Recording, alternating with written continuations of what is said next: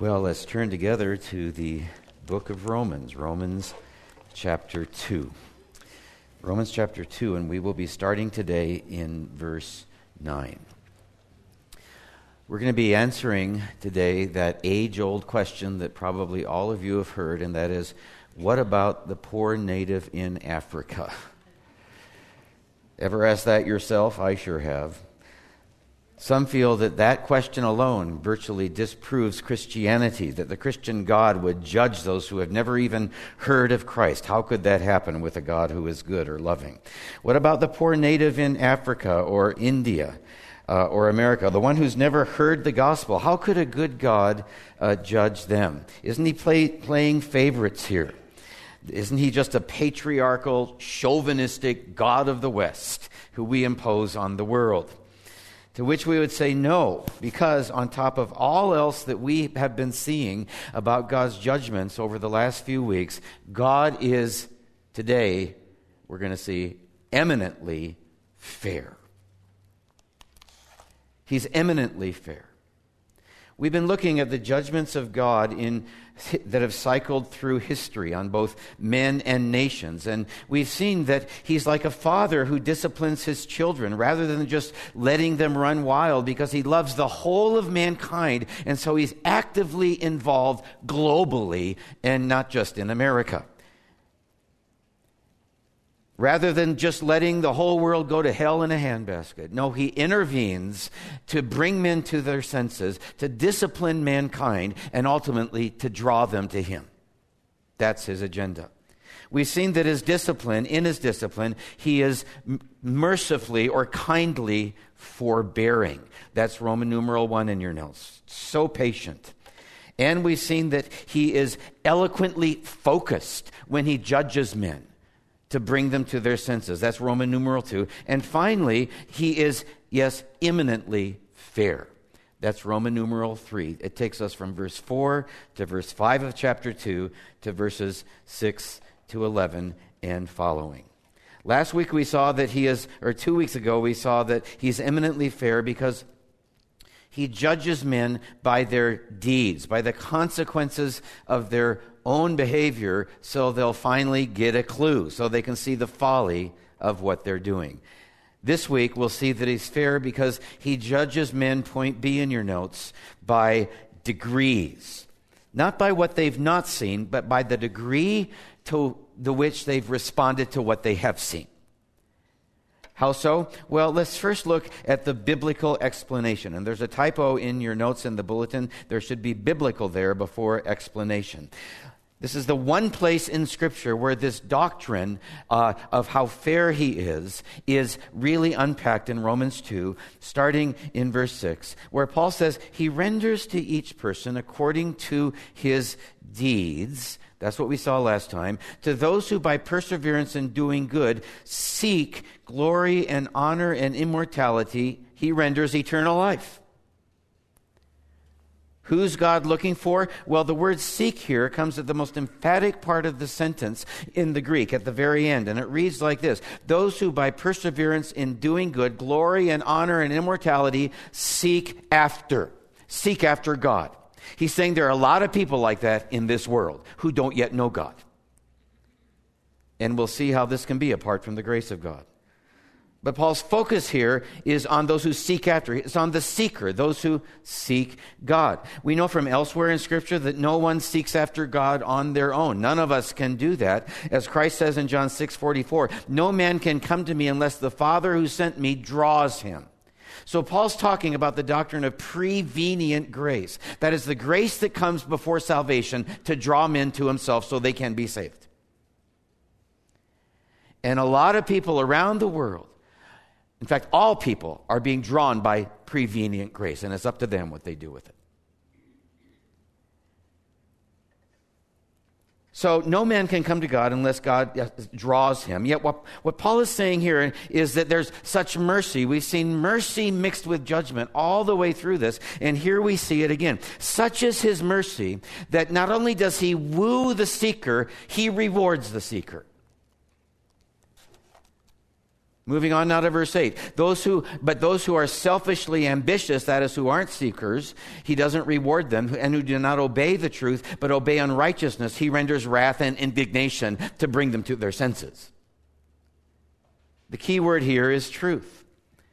Who do not obey the truth. He's talking uh, about those who do not obey the truth. He's not talking about those who obey or disobey the Bible, but who have never seen it. He doesn't judge them if they haven't seen the Bible based on whether they obey or disobey it. No, he judges them based on the truth that they have seen. And what truth is that? Well, it's the truth in the creation. We know this because the last time this word truth appeared was just one chapter before in chapter one, uh, which tells us what Paul means here by truth in chapter two. The context is the best interpreter of the text. And so back in Romans one eighteen, Paul says, the wrath of God is revealed against those who suppress the truth. And what that mean, what he means by it there, if you remember, is the truth of God that all men see in the creation. We saw there that some suppress it, and now we see that some respond to it. So here in Romans two, Paul's picking up where he left off in Romans one. His focus here in Romans two is on those who have never heard about God except through the truth of creation, who have never seen the Bible. On those who by perseverance in responding to that truth seek after God. You can either suppress the truth, as he says in Romans one, or you can seek God through the truth, as he now says in Romans two.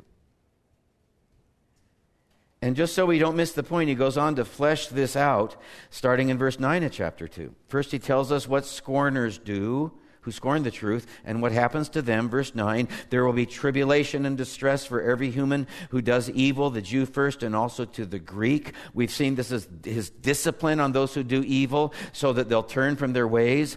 But, and what does the seeker do? But he goes on to say there will be glory and honor and peace for everyone who does good, to the Jew first and also to the Greek, for God shows no partiality.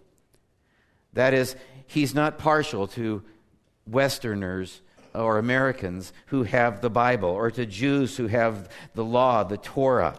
Um, no, no, his judgment is fair. And then Paul explains it further in the next verse, verse twelve.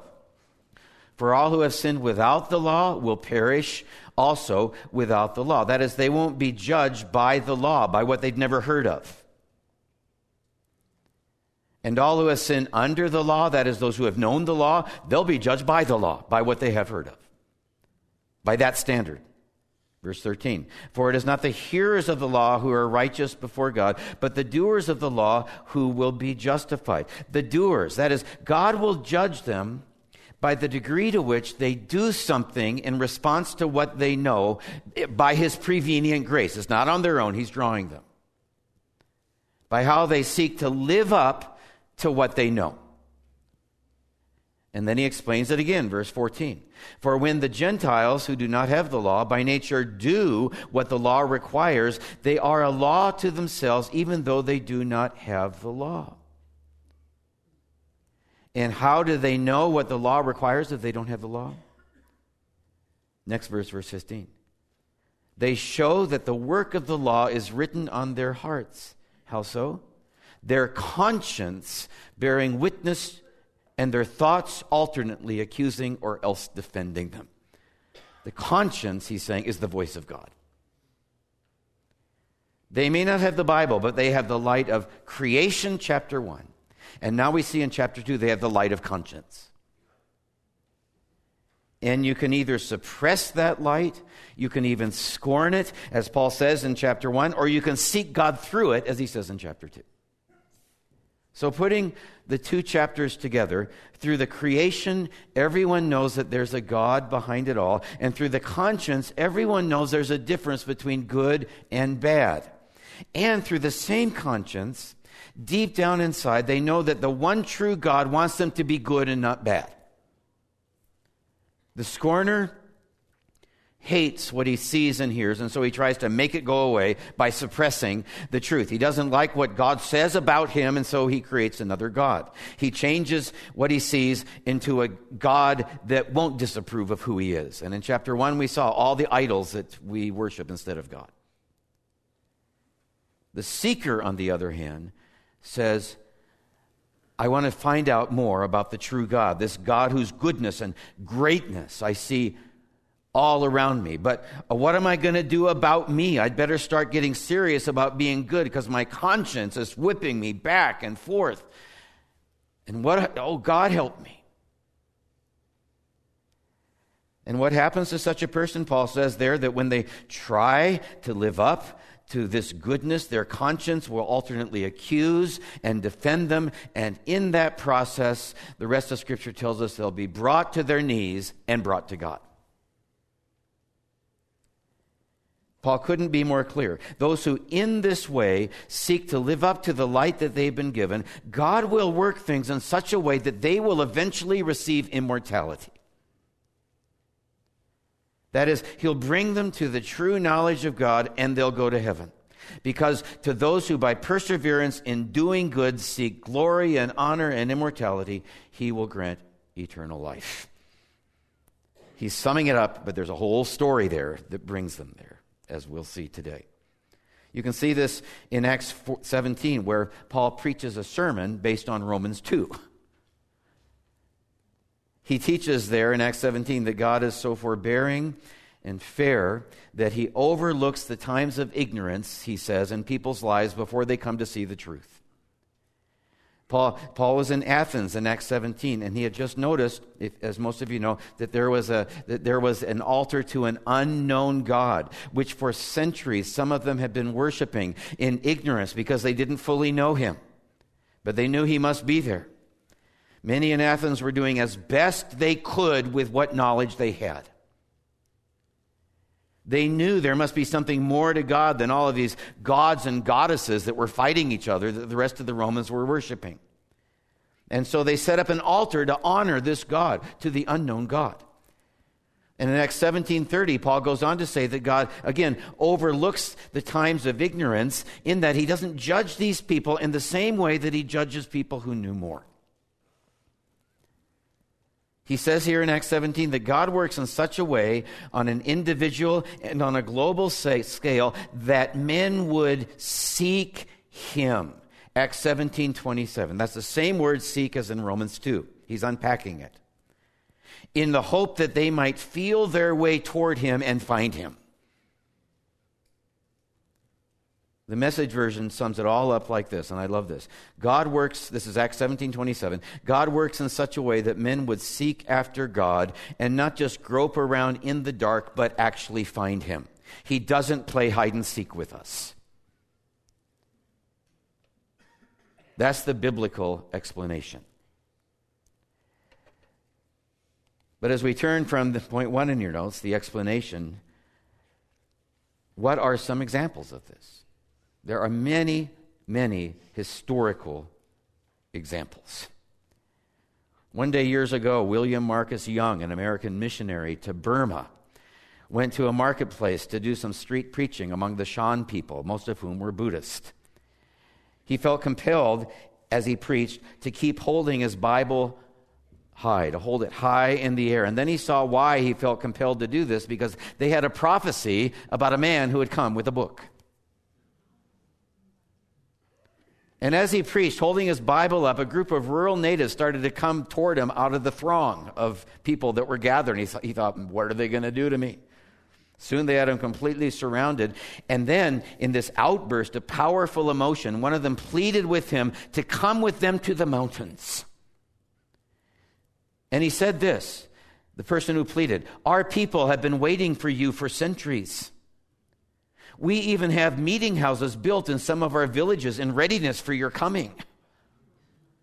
Some of them showed him their bracelets, which were made of like coarse uh, rope that you tie people up with. And they said, we Lahu have worn ropes like these since the earliest times. They remind us of our bondage to evil spirits.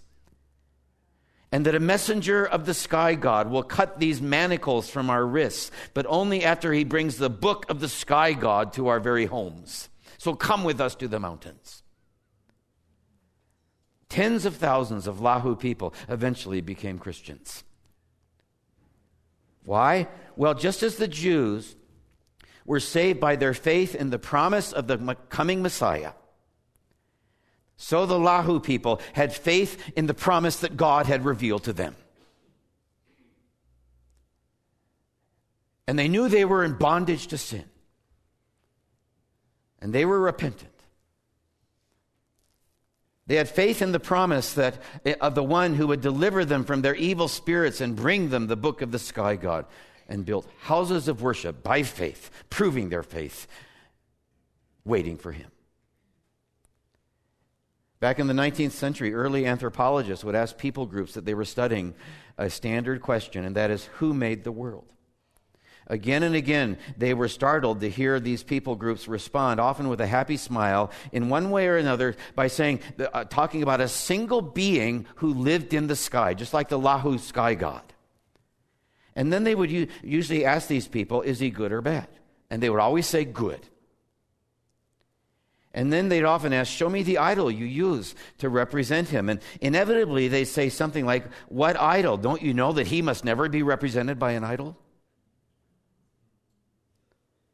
In nineteen twenty, Doctor William Schmidt, an Austrian, set out to compile every alias of the Almighty, as he called them. All these aliases of the true God that they found all around the world.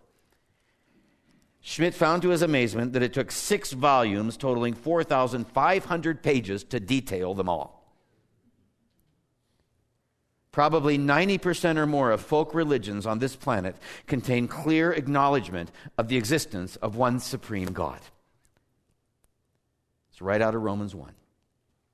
And get this, one of the amazing characteristics of this sky god is his propensity to identify himself with the God of Christianity, uh, or for the the natives to identify the sky god with the God of Christianity once the missionaries come.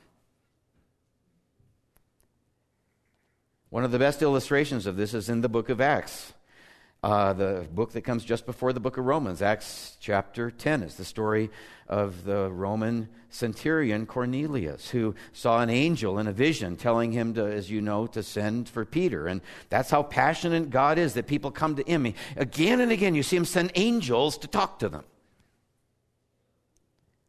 And Peter saw a vision too.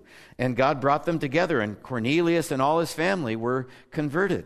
But get this, it says Cornelius was a devout man, one who feared God, Acts seventeen two, and yet he wasn't saved. It was prevenient grace. The angel told him in a vision that Peter shall speak words to you by which you will be saved, future tense. You and all your household, Acts eleven fourteen. And so this unregenerate Gentile was a devout man, one who feared God and who gave many alms to the Jewish people and who prayed to God continually, Acts ten two. That is, in the language of Romans two, by persevering in doing good, he sought God. And God answered his prayer.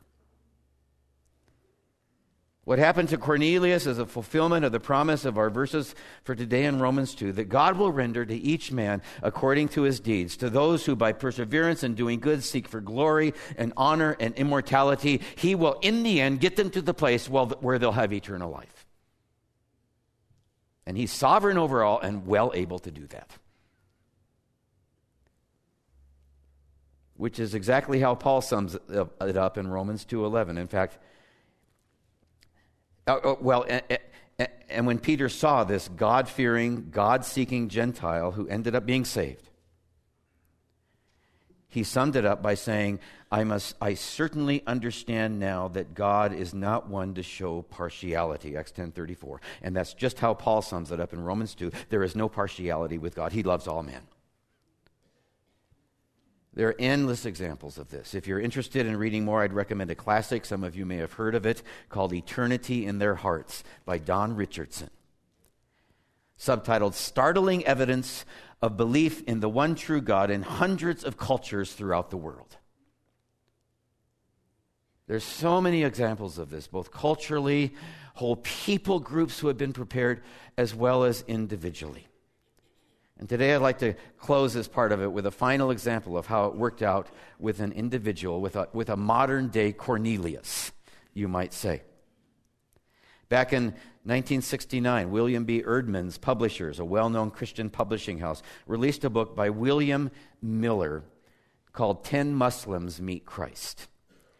Miller was a notable missionary who served for forty-three years in Iran. One of the chapters of the book uh, is, is a story of Rahab Ali Nozad. Here's what Miller said about Nozad. Nozad was a man of impeccable integrity and courage. Perhaps at his, he was at his best when he presented the gospel of Christ to Iranians who had never heard it. Fanatics who came to annihilate us with their arguments found that he skillfully disarmed their prejudices, and soon they were listening quietly to the old story of Messiah.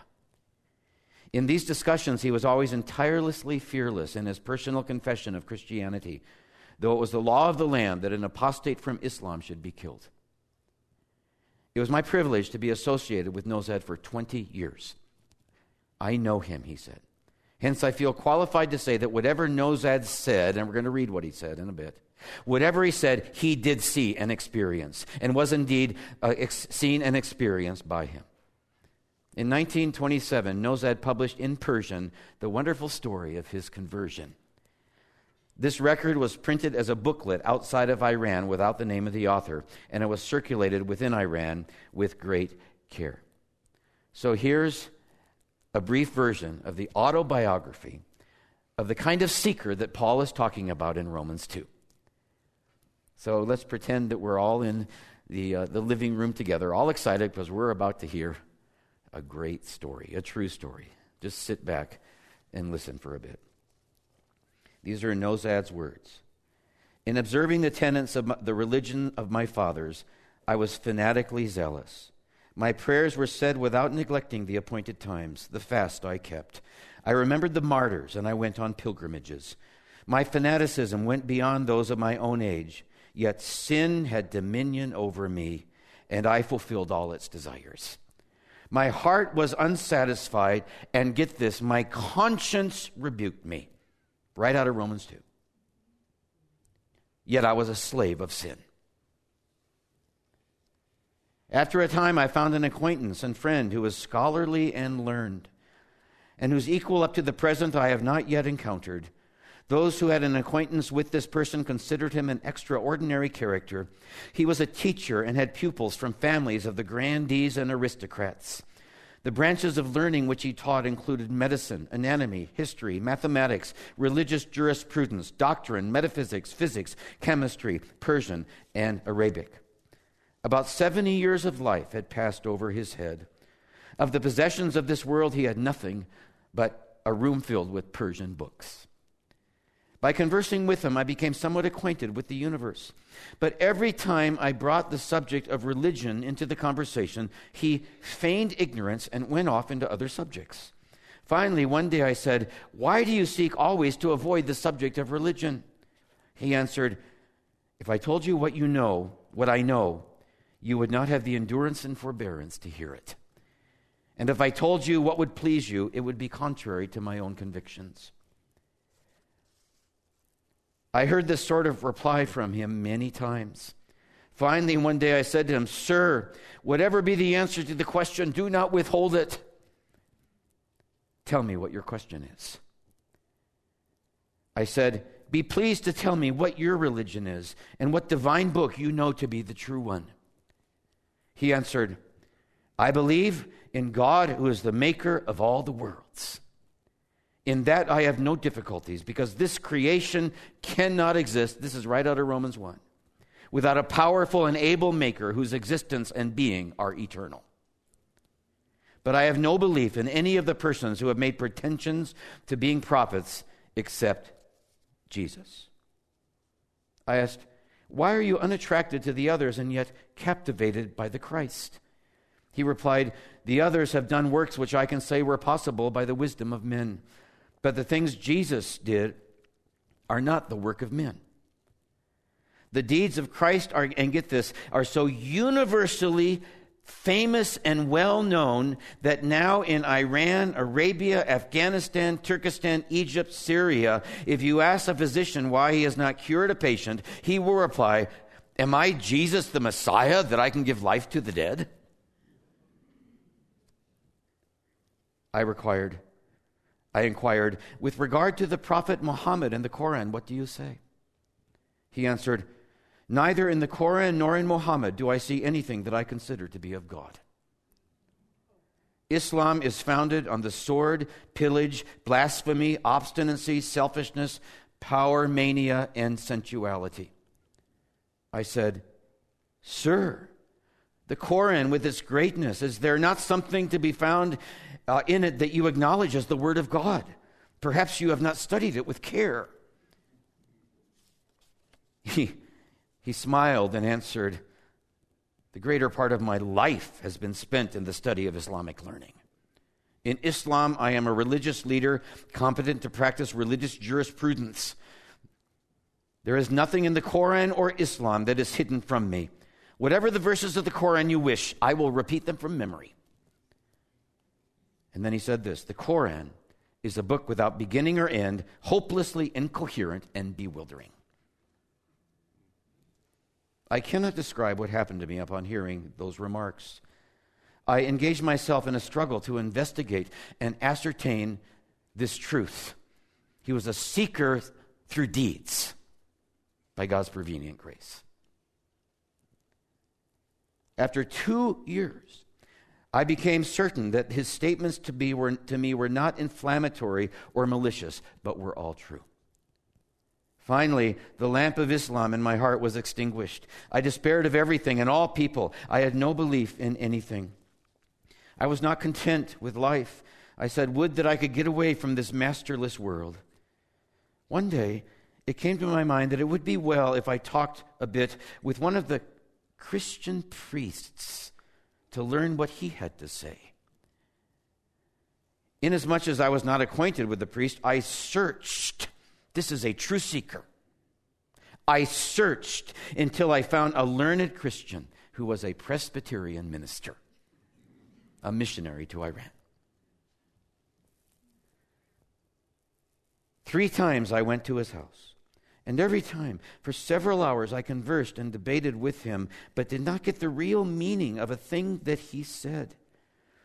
As I went out of the door of his house on the third day, there was nothing but barren land and a few mud walls. There was nothing and nobody, and I saw myself wandering solitary and alone in that desolate place. In a state of complete distraction and desperation, I raised my hands and said, O God, if thou dost exist and Jesus is from thee and the gospel is the remedy for the sickness of the world, guide thou me, for I am in a state of great perplexity. Suddenly, I saw above my head two spiritual forms whose countenances and clothing were like the color of the sky, who said in loud tones, God is and Jesus is true. Of that rest assured and come. Immediately they disappeared. This vision and this sound threw me into a panic. A terrible fear took hold of me, and immediately sweat poured from all over my body. I trembled in the heat of the noonday. I became so cold that my cheek, cheek, teeth, teeth chattered. But on account of this vision and the voices that I heard, I felt completely certain that I was not the same man I had been at first. All at once, dejection, gloom, and resentment, desperation, and hopelessness fled from me as I believed. And a new happiness, full of joy and deep tranquility, took their place. In truth, I beheld myself a new man possessing a new life. And then he concludes with this. I have become acquainted with God through God himself. And I know that he is always and everywhere present, and all the time he sees and knows and hears and speaks, and he receives any person who comes to him, whoever and wherever he is. God will take care of the poor native in Africa, especially as we become instruments of his love in their behalf, like that Presbyterian minister was with Nozad. God's judgment is indeed eminently fair, because he judges by degrees, by what we've done with what we see. And that is a good part of the message, getting back to two weeks ago. When it comes to the Muslims of nine eleven, because so it is to be with us, especially with Muslims, supremely with them, we are to be there for them as agents of his prevenient grace. God called Israel to love Assyria and Babylon, the very Arabs who attacked them we saw two weeks ago, and so it is to be with us. With all the Nozads who you can be sure are around the world and who have flocked to our shores. And as we saw two weeks ago, we as a church have a long history of making ourselves part of that solution when it comes to Muslims. Nine of our thirty-two missionaries have an Islamic emphasis. The most recent being the upcoming seminar, as we saw at the beginning uh, of the service on the video, that will be Friday and Saturday night.